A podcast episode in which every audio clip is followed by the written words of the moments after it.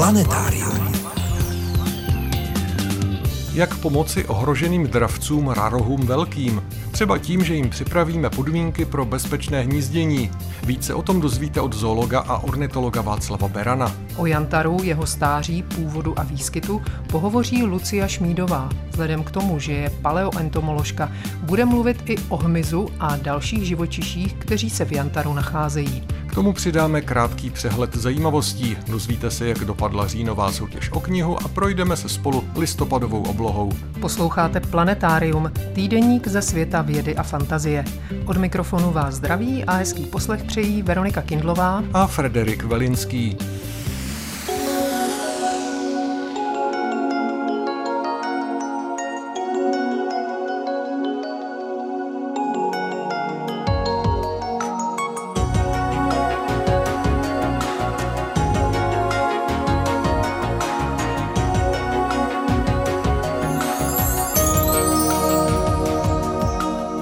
Přehledem zajímavostí ze servisu České tiskové kanceláře. Odborníci ze Safari parku Dvůr Králové nad Labem se zapojili do ochrany a výzkumu života lvů v Národním parku Mkomazi v Tanzánii. Spolu s tanzanskými kolegy nasadili třem lvům telemetrické obojky, které umožní sledovat jejich pohyb. Dva samci a jedna samice jsou z různých lvých skupin. Jejich sledování má přispět k lepšímu poznání celé lví populace v parku a tím i k předcházení konfliktů s lidmi. V oblasti parku Mkomazy žije podle odhadů asi 35 lvů. Analýza zubního kamene z kosterních pozůstatků starých Evropanů ukázala, že naši předkové od Španělska po Litvu zcela běžně konzumovali mořské řasy. Z 37 zkoumaných vzorků jich 26 neslo specifické chemické markry, které dokazují, že před dvěma až osmi tisíci lety měli lidé na jídelníčku červené, zelené i hnědé řasy. Kromě toho jedli i katrán přímořský, vytrvalou slanomilnou rostlinu, které se říká mořská kapusta a některé leknínovité. Vesuvius Challenge je projekt, který chce virtuálně rozbalit a přečíst stovky zuhelnatělých papírových svitků z knihovny, objevené kdysi v troskách Herkulánea, zničeného v roce 79 výbuchem Vesuvu. Svitky se rentgenují s pomocí výpočetní tomografie. Umělá inteligence na snímcích hledá stopy ingoustu a dává dohromady slova. Zatím se sice podařilo přečíst jen jedno. Porfiras, to je řecky purpurový. I tak je to pro vědce velké povzbuzení. Indie má za sebou klíčový test mise Gaganyaan. Při zkušebním letu a přistání kosmického modulu její technici otestovali fungování záchraného systému pro případnou lidskou posádku. Zatím není jasné, kdyby se indičtí kosmonauti měli do vesmíru podívat. Už se ale ví, jak jejich mise bude vypadat. Tříčlená posádka bude tři dny létat na oběžné dráze ve výšce 400 km nad zemí, aby nakonec přistála na padácích do Indického oceánu. V dubnu 2024 vzletne ke své zkušební misi první raketa z německé části Severního moře. Z mobilní plošiny na hladině by mělo v budoucnu startovat až 25 raket ročně. Budou vynášet malé satelity, které nabídnou okamžitá data využitelná pro rozvoj digitalizace, takzvané chytré zemědělství, autonomní dopravu a zpřesnění předpovědi počasí. Startovací platforma German Offshore Spaceport Alliance bude mít domovský přístav v Bremerhavenu. Data z podobných satelitů se dají dobře využít i v různých projektech orientovaných na ochranu přírody. Projekt, o kterém si budeme povídat za chvilku, se však bez nich obejde. Vystačí se se sloupy vysokého napětí a fotopastmy.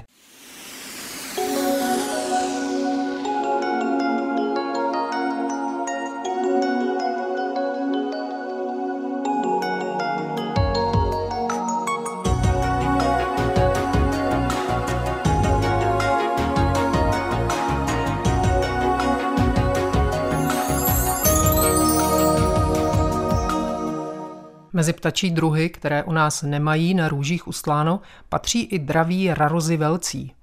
Podobně jsou na tom všude. Není tedy divu, že byl tento druh už před 11 lety zařazen na seznam celosvětově ohrožených ptačích druhů. I přesto se u nás zatím nerozběhl záchranný program raroha velkého a hnízdící páry se dají často spočítat na prstech jedné ruky. Podařilo se rozjet pouze menší projekt zaměřený na zajištění bezpečných hnízdišť rarohů v naší zemědělské krajině. Měl by přispět alespoň ke stabilizaci populace, tedy aby hnízdících párů nadále neubývalo. Právě o tom si teď budeme povídat. Vašimi průvodci jsou stále Frederik Velinský a Veronika Kindlová.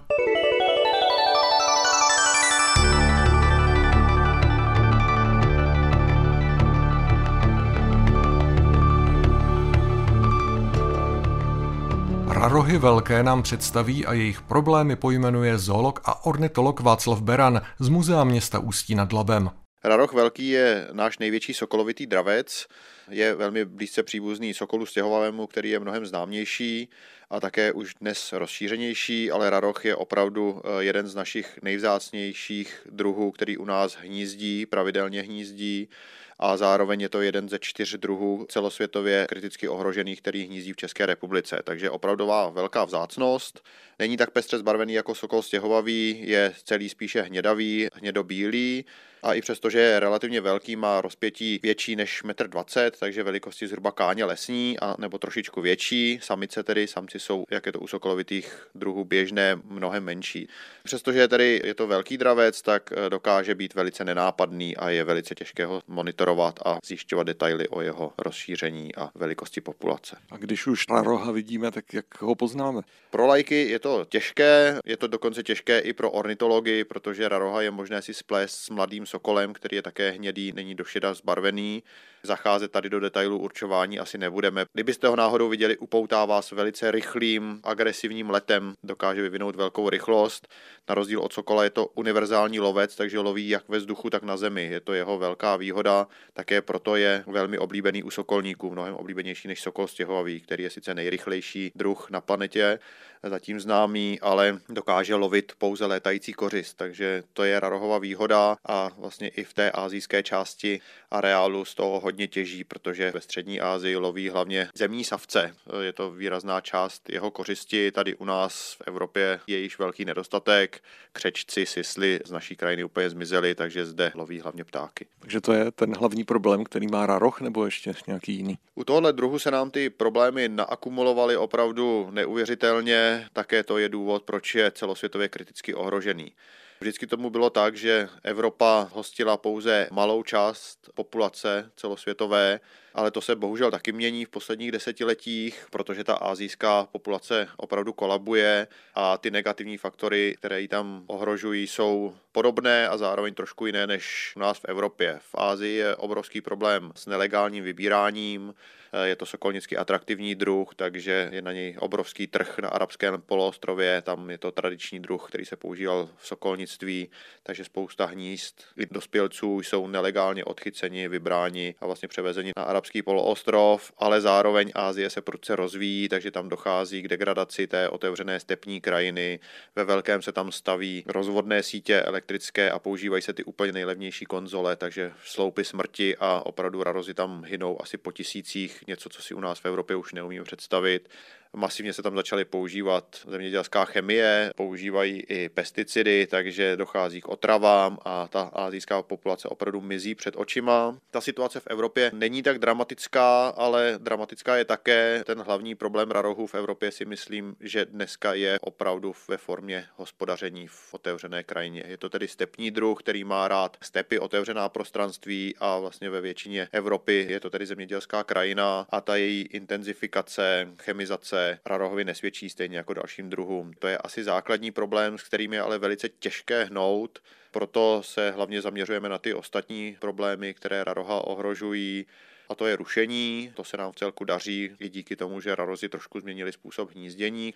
Dále je to nelegální vybírání hnízd, to už můžu říct, že v České republice není problém. Odchovy rarohu u nás sokolníci jsou velice zruční v tomto a odchovávají jak čisté rarohy, tak křížence a poptávka po divokých ptácích už vůbec není, takže naštěstí tento rizikový faktor úplně odpadl a ten klíčový faktor, na který se teď zaměřujeme, jsou bezpečné hnízdní podmínky pro rarohy, které také jsou limitní, protože protože raroch je sokolovitý dravec a sokolovití dravci jsou, jak známo, lenoši a vlastní hnízda si nestaví a využívají v přírodě buď to hnízd jiných dravců, anebo nějaká vhodná místa, takže třeba skalní římsy a podobně a právě to v České republice byl jeden z problémů, který také raroha omezoval.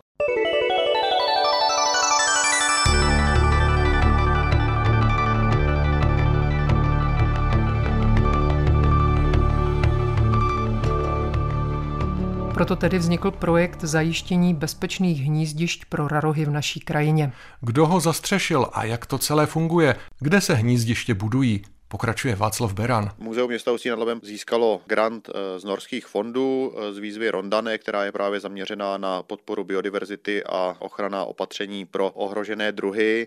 Z této výzvy opravdu můžeme zaplatit praktická opatření, která přímo pomáhají a v tomto případě eh, jsme se rozhodli instalovat 100 podložek pro hnízdění rarohů a možná pro posluchače trošku překvapivě všechny ty podložky jsme instalovali na sloupy velmi vysokého napětí.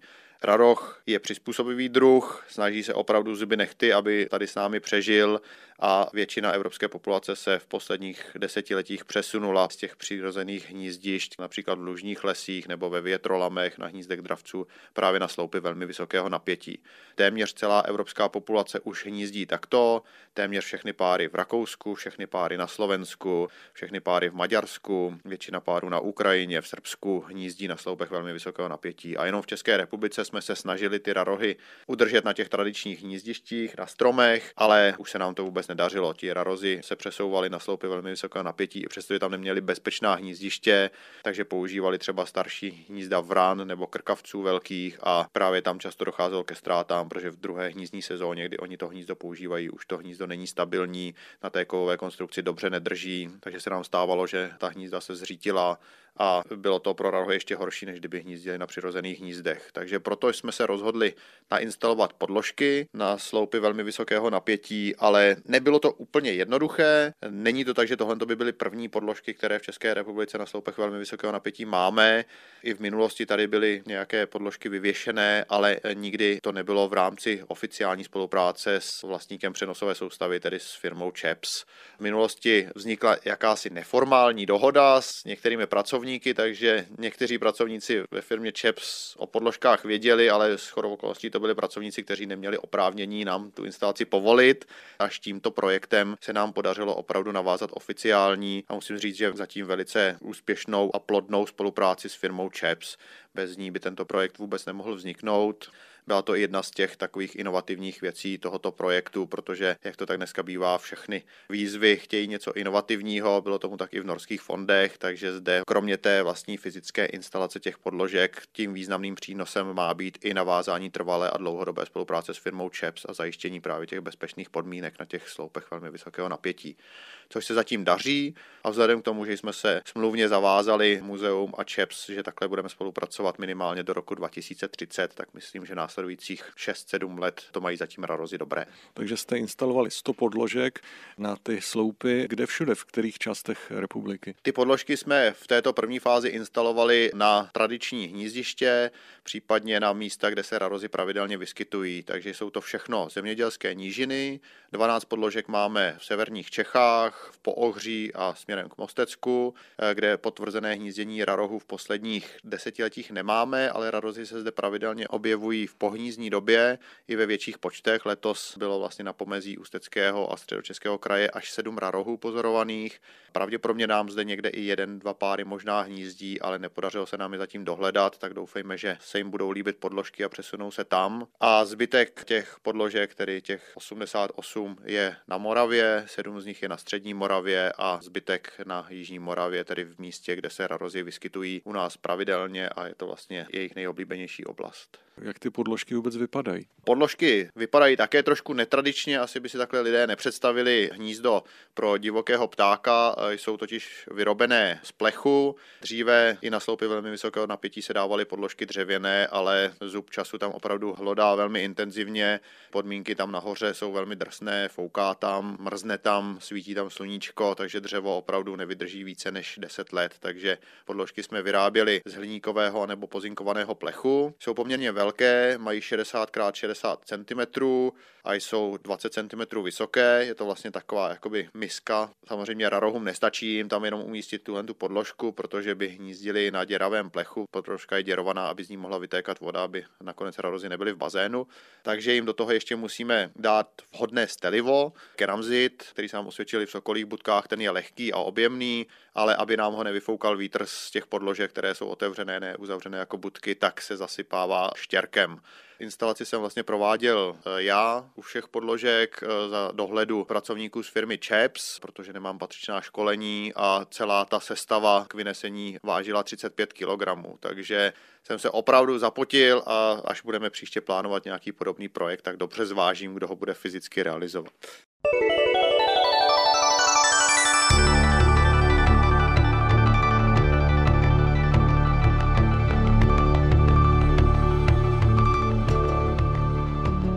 Hnízdní podložky na sloupech vysokého napětí budou určitě lákavou příležitostí nejen pro rarohy velké. Neobsadí je i jiní ptáci? Přírodovědci i ochránci přírody doufají, že ano. Doufá v to i zoolog a ornitolog Václav Beran. Upozorňovali jsme na to vlastně jak při podávání toho projektu, tak vlastníka sloupů firmu CHEPS, že určitě nemůžeme očekávat, že bude 100 podložek obsazených rarohem velkým. Raroh je opravdu vzácný druh, celoevropská populace tvoří eh, zhruba 500 až 700 párů. V České republice nám od roku 99 eh, hnízdí 12 až 1 pár ročně takže je to opravdu zásný druh a třeba v letošním roce nám hnízdili dva páry a mláďata vyvedl pouze jeden takže určitě neočekáváme, že teď, když jsme nainstalovali 100 podložek, budeme mít najednou třeba 50 párů.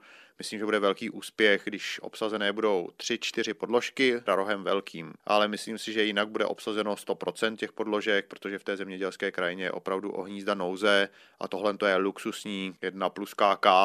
Naprostou většinu si myslím, že obsadí poštolky obecné, ale očekáváme, že na některých podložkách zahnízdí i kalous ušatý, může tam zahnízdit ostříž lesní, možná je využijí i krkavci velcí pro stavbu svých hnízd, protože je to rozhodně bezpečnější, než to hnízdo postavit přímo na konstrukci. Občas i káně lesní už začínají hnízdit právě na těchto příhradových konstrukcích a v okolních zemích, my jsme zase pozadu, jak to tak tradičně bývá, už takto hnízdí i sokol stěhovavý. Němci už mají, myslím si, že více než 100 párů, které hnízdí na sloupech velmi vysokého napětí. Před dvěma lety se první páry objevily v Maďarsku, u nás zatím tedy ne, ale je možné, že tyto podložky obsadí i jiný kriticky ohrožený druh, tedy sokol stěhovavý. Vy to budete nějak monitorovat, ta hnízda, že by tam byly fotopasti nebo něco takového? Přesně tak, hnízda budeme monitorovat. My jsme původně podle harmonogramu toho projektu chtěli instalovat podložky už na konci roku 2020, protože ten projekt už běží od roku 20, ale Administrativně to bylo opravdu velmi komplikované. Je to kritická infrastruktura, zcela klíčová pro stát a není běžné, aby nějaké jiné firmy než ČEPS na sloupy velmi vysokého napětí něco instalovaly, takže bylo velmi těžké to celé zúřadovat a díky tomu nám naběhlo spoždění na projektu,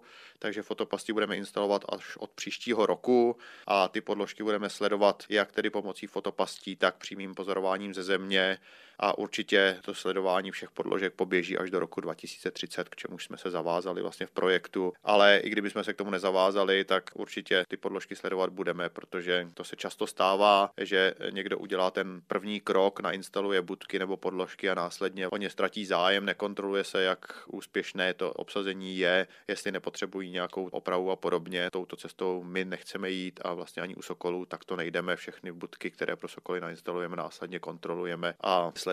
Stejně tak tomu bude u těch podložek pro rarohy. Proč vlastně rarozy přirozeně tíhnou ke sloupům velmi vysokého napětí? Těch odpovědí bude několik. Jednak je tam mnohem menší predační tlak. Pokud oni hnízdí na stromě, tak vlastně hrozí, že hnízdo jim vybere kuna, vír velký, jestřáb lesní.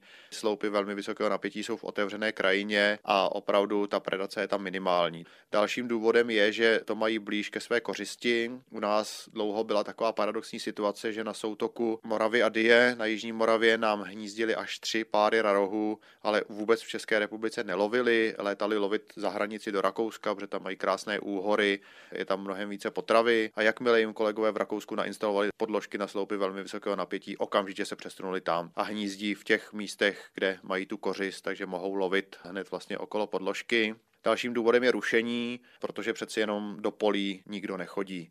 Doporučuji, aby každý do polí vyrazil, došel si to projít v různou roční dobu a zjistíte, že je to opravdu poušť. Tu naší otevřenou zemědělskou krajinu jsme přeměnili razantním způsobem. Není tam místo skoro pro žádný život. To je také jeden z těch důvodů, proč radozy u nás neprosperují. A bohužel té potravy teda není více ani přímo pod tím velmi vysokým napětím.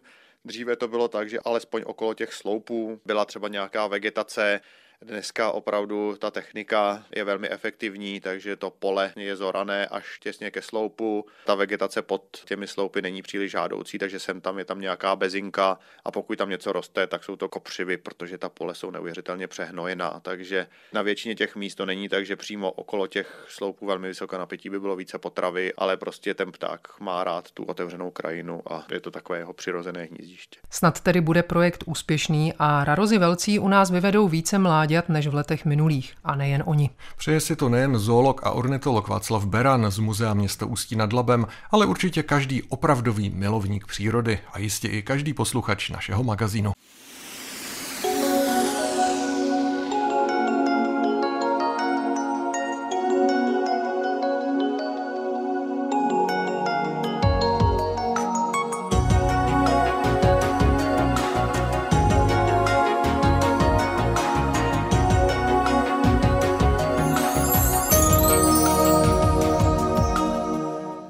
Posloucháte Planetárium, magazín ze světa vědy a fantazie. Miroslav Cimr vám teď prozradí, co zajímavého bude k vidění na listopadové obloze.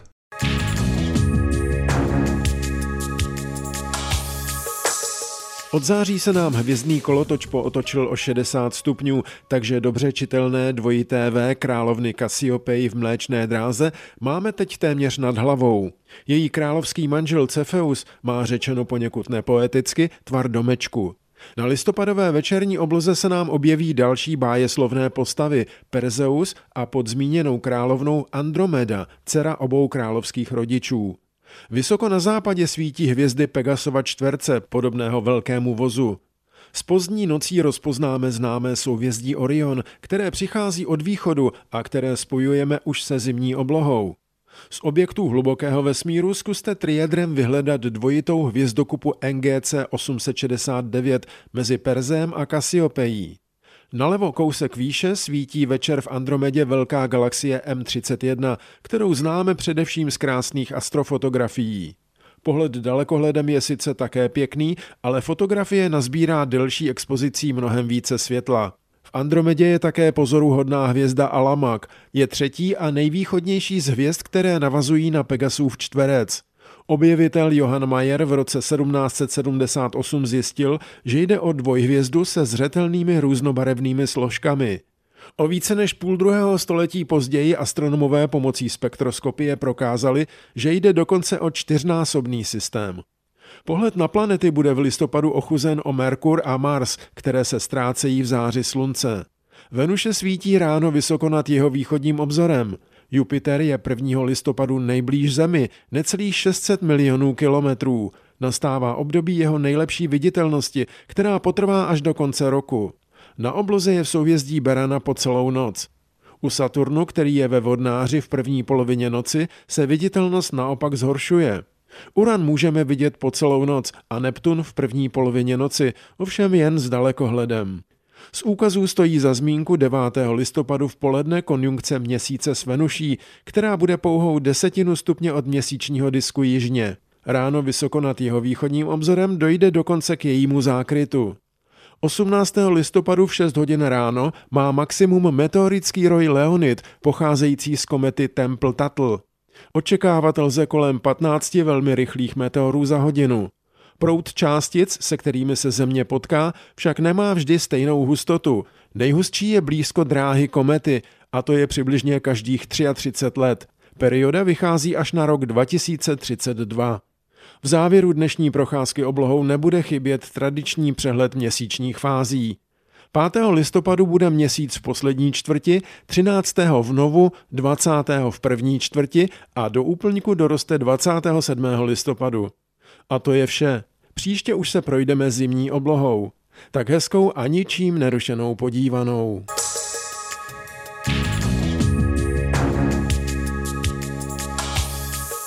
Texty pravidelných rubrik najdete v plném znění na našem webu. Rozhovory z pořadu se tam nacházejí také ve zvuku a částečně i v textovém přepisu.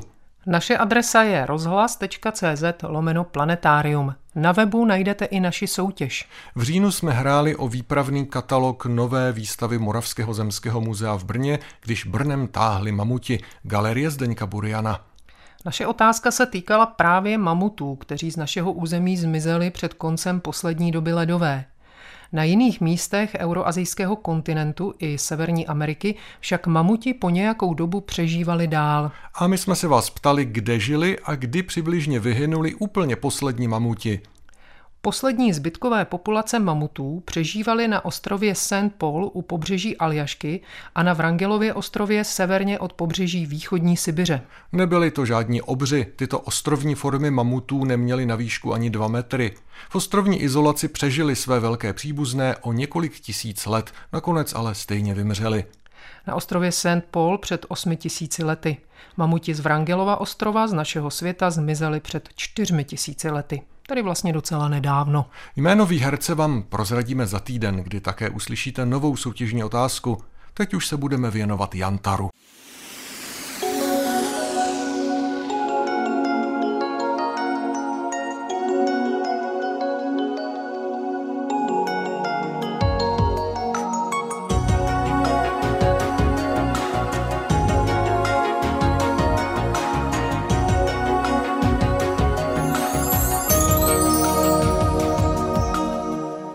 Jantar je skamenělá pryskyřice pravěkých stromů. Někdy se řadí mezi minerály, jindy mezi organogenní sedimentární horniny, jako jsou uhlí, rašelina, ropa nebo asfalt. Je to amorfní látka, která nemá krystalickou mřížku. Pryskyřice vylučovaná speciálními žláskami slouží stromům jako ochrana při poškození kůry nebo napadení hmyzem. Na vzduchu tvrdne a začne procházet procesem polymerizace. Uplynou miliony let, než se z ní stane lehký, křehký a průsvitný jantar, nejčastěji zlatavě žluté barvy. V jantaru se až do dnešních dnů dochovaly i některé pravěké organismy, většinou hmyz, ale i části těl některých větších živočichů a rostlin, zalité kdysi pryskyřicí. Jantar tak slouží jako jakási konzerva, která umožňuje vědcům studovat detaily, které by se jiným způsobem nedochovaly. Planetáriem vás i nadále provázejí Veronika Kindlová a Frederik Velinský.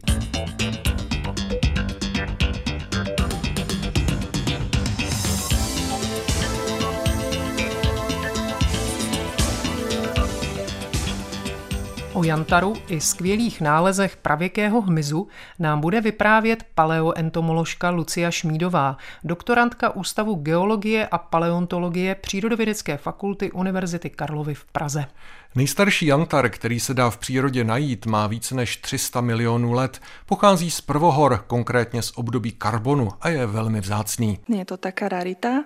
Zachovává se v malých množstvách, velmi obmedzeně vo forme těch původných kanálikov. Ta přískyřice, keď vyplňala ty kanáliky, tak vlastně vtedy došlo k zasypaní sedimentu a fosilizaci. Takže odtiaľ sa ani nezachovávajú žiadne živočichy že je to jantar akoby zvnútra, nebol prístupný zvonka. Víš se, z jakých rostlin asi pochází tenhle prvohorní jantar? Sú to papraďosemenné rastliny. Tie boli v tom období najrozšírenejšie a napríklad ihličňany, alebo teda potom ďalej v histórii Zeme krytosemenné ešte vôbec neexistovali. Mnohem častější už jsou druhohorní jantary, ty jsou ale z jiných rostlin a asi se vyskytují i na jiných místech a na víc místech hlavně. Áno, v druhohorách poznáme výskyty striasu, júry aj kriedy, s tým, že z triasu poznáme aj prvé inklúzie, čiže živočichy, ktoré sa zachovávajú vnútri. V Jure nastal asi nepriaznivé podmienky pre tvorbu jantaru, keďže odtiaľ poznáme veľmi izolovane ten jantár, možno z Thajska a z Libanonu, ale v kriede nastáva tzv. prískyřicotvorný interval, z ktorého poznáme veľké množstva jantáru. Vedci z celého sveta sa snažia pochopiť, prečo z kriedy práve poznáme toľko veľa toho jantáru. Prednedávnom vyšla zaujímavá práca, ktorá sa snaží objasniť podmienky. Zatiaľ je to akoby skupina faktorov. Nepoznáme akoby ten jediný faktor, ktorý by nám vysvetloval tvorbu. A tieto kriedové jantáre, ktoré sú teda bohato zastúpené, vznikali z ihličnatých stromov, častokrát z araukárií, blahočetov. Říkala jste, že už právě v tomhle druhohorním jantaru se nachází občas nějací ti živočichové, jak se říká, bioinkluze. Co třeba je možné už v tomhle druhohorním jantaru najít? Asi najzaujímavejšia samozrejme stavovce. Poznáme žaby, hadov, dinosaury, alebo zachovávajú sa niekedy dokonca pera, dinosaury alebo vtáčie. A tá akoby diverzita tých inklúzií je veľmi veľká. Ide to od jednobunkovcov, rastliny, až po tie stavovce. Kterým česky říkáme obratlovci. Největší množství jantaru pochází z kenozoika, což je současné souhrné označení pro období třetihor a čtvrtohor. Jaký je původ tohoto jantaru? V kenozoiku už poznáme aj jantary, ktoré produkovali krytosemenné rastliny. Ale treba povedať, že asi najčastejšie produkujúce sú stále nahosemenné, čiže iličnany. Jak je třeba původ jantaru, který při troše štěstí můžeme přivést z dovolené na pláži u Baltu? Je to práve kenozoický z eocénu, čiže okolo 40 miliónov rokov starý jantár a je to jeden z jantárov asi s najbohatším zachovaním. Vznikal tak, že bolo veľké pásmo tropického lesa, ktorý produkoval veľa prískyrice. Tá sa postupne akumulovala, tvrdla, zasypávala sa sedimentom a tým, že v eocéne bolo teplé podnebie, vlastne aj v dnešnej severnej Európe bolo tropické podnebie. Ako tá prískyrica sa produkovala, zasypávala, vytvorila vrstvy, v ktorých teraz ten jantár nachádzame. Od Judského polostrova v Nemecku až po východ Polska a tie vrstvy sú stále akoby v blízkosti mora a to more zahrízáva do vrstiev, vyplavuje a tým, že jantár je ľahší ako voda, tak na hladine mora pláve a more ho potom vyplavuje naspäť na pláž, kde ho nájdeme. Nejmladší jantar úplně ten je ze starších čtvrtohor, to mladší potom to už vlastně není jantar. Áno, tam rozlišujeme hranicu Holocén, Pleistocén, 2,5 milióna rokov, odkedy mladšiu fosilizovanú prískyrici považujeme za kopal, v ktorom neprebehli všetky tie polymerizačné procesy. Takže to je takový nezralý jantar v podstatě. Áno, presne tak. Kde všude po světě se jantar vyskytuje v nějakém větším množství? Tak už sme spomínali ten baltský jantár, to je najhojnejší výskyt. Ďalej poznáme veľa kriedového jantáru z Mianmarska, ktorý študujem konkrétne. Poznáme jantár napríklad aj z Ukrajiny, ktorý je tiež eocénny. Ten prískyřicotvorný interval bol v kriede a bol potom v eocéne. Dá sa povedať, že najviac jantáru pochádza z týchto období. Kriedový jantár poznáme teda prevažne z Mianmarska, potom existuje libanonský kriedový jantár, španielský kriedový jantár, francúzsky kriedový jantár a potom tie eocénne. Někde dokonce je toho jantaru tolik, že tam vlastně probíhá průmyslová těžba toho jantaru. Za jakým účelem se jantar těží? Jantar sa používa z malej časti na šperkárstvo a jantar má vlastnosť ako laky, čiže používa sa veľmi vo výrobe lakov.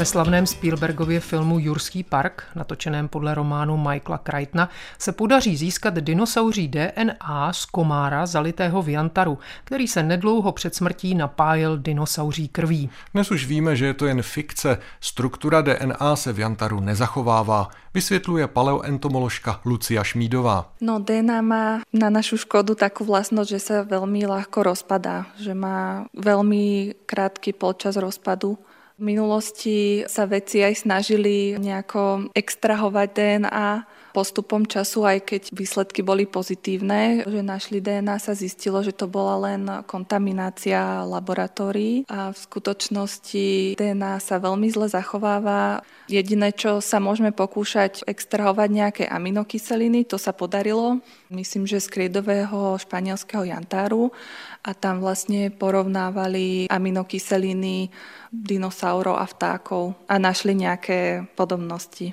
Ale znamená to, že v dinosaury si nejspíš nevypěstujeme žádné nové. No to asi nie. Ono máme problém aj s oživovaním mamutov a ty teda sú o hodně mladší.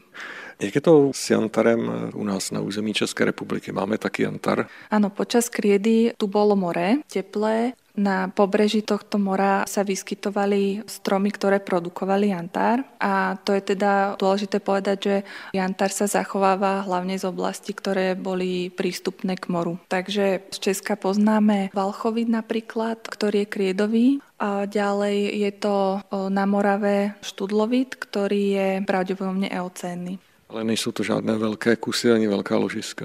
Niečo viem, tak z Valchovitu sa nezachovali žiadne inklúzie a z Moravského veľmi vzácne. Vy se zabýváte jantarem, který pochází z Myanmaru, dříve Barma. Jak vůbec se dostáváte k tomu materiálu studijnímu?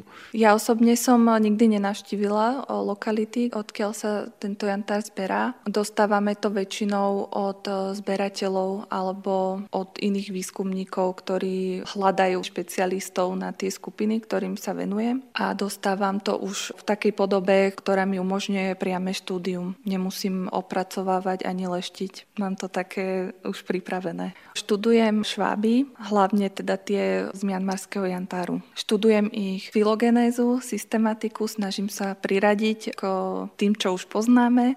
Často sa stane, že to nemám k čomu prirovnať. Je to tak jedinečný šváb, že musím akoby vytvoriť nové miesto v systematike. Popisujete nové druhy a tak podobně. Áno. Jak jsou ti šváby staří zhruba a jak moc se podobají těm současným? Je to 100 miliónov rokov približne. Na prvý pohľad sa veľká časť podobá tým dnešným, dokonca aj rod, ale v mianmarskom jantáre poznáme také švábie dinosaury, takzvané, ktoré sa nedajú priradiť. Sú tak jedinečné, že nie je žiadny dnešný ekvivalent, ku ktorému by sme to mohli prirovnať. Je tam veľa línií, ktoré postupom času vyhynuli. Jak už nám Lucia Šmídová prozradila, jantar se vyskytuje především v oblastech, kde se kdysi nacházelo mořské pobřeží. Znamená to, že se do tuhnoucí pryskyřice vedle bezpočtu suchozemských živočichů mohli zachytit i nějací představitelé mořského života? Ku podivu ano. Sem tam sa stane, že sa zachová aj niečo iné ako suchozemské. Zachovávajú sa napríklad ostrakódy, čo sú takí kožíši malí, majú schránku a oni sú morské. Čiže predpokladá sa, že ako keď ten les priskrytotvorný bol v blízkosti mora, tak buď to cez búrku alebo eustatické procesy, takže príliv a odliv, donášali aj živočichy a rastliny z mora. Takže poznáme ostrakody, amonity, dokonca aj mlžov, ktorí sa živili tou tvrdnúcou prískyřicou. Takže poznáme fosílie, kusky jantaru ohlodané a tým materiálom sa živili mlži. Nejsou to jenom živočichové, jsou to samozřejmě i rostliny, nebo respektive spíš části těl rostlin. Áno, čo sa týka rastlín, krídových jantárov, tak tam poznáme listočky blahočetov alebo aj iných stromov. Poznáme pily, riasy, machy, v podstate každú skupinu rastlín. Môžu sa zachovať dokonca aj šišky nezůstávají v jantru třeba i nějaké bublinky, ve kterých by se vyskytl i ten vzduch tehdejší? Áno, v jantáre sa zachovajú aj bublinky a dokonca aj nejaké tekutiny v nich. Takže keď zahýbeme tým jantárom, tak vidíme, že sa tam niečo hýbe. Pravděpodobně je to zražený ten vzduch. Proč se v historii země dějí vlastně tahle období, kdy se té pryskyřice kumuluje víc nebo produkuje víc?